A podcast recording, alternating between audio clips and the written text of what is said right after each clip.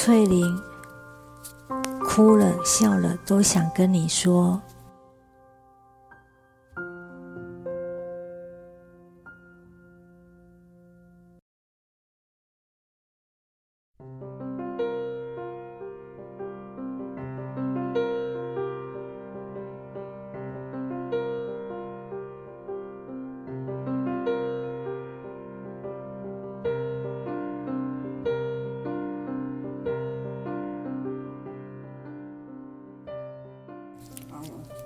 调皮鬼，很开心，你选择了我，住在我的身体里面。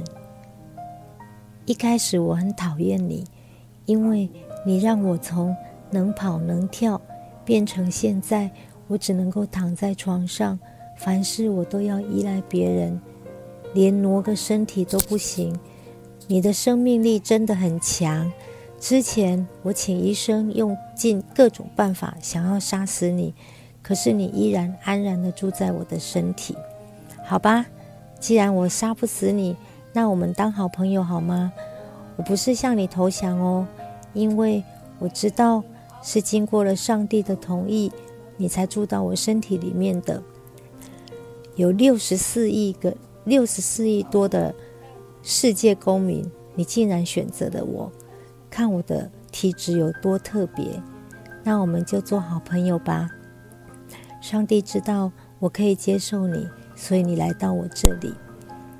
有时候不得已，因为很痛，我只好用止痛针来控制你的调皮。你不要生气哦，只要你乖乖的，我们就可以相处的很好。这一辈子我们当好朋友，你就乖乖的住在我的身体里面。我要去哪里都带着你一起去。不过你别再长大了哦，因为我的身体住不下太大的你。我们就这样好好的过日子，好吗？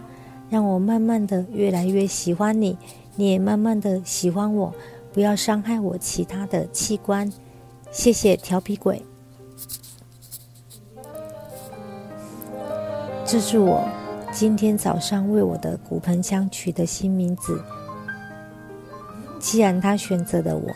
我就好好的跟他和平共处，只要他乖乖的不痛，我就不会用止痛针来小小惩罚他。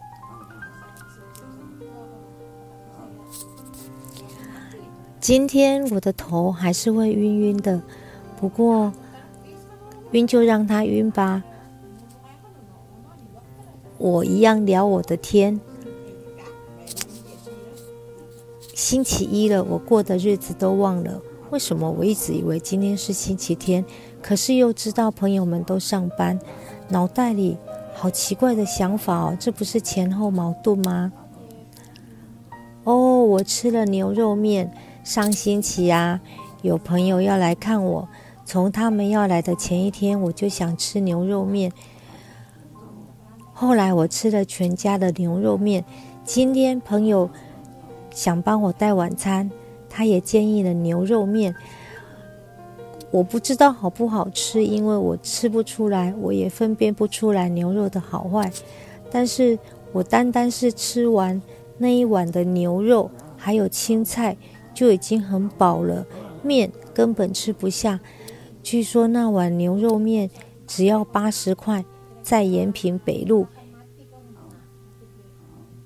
有兴趣的留言，我再去问问买牛肉面给我吃的朋友，小摊位的详细位置是要排队才买得到的哦。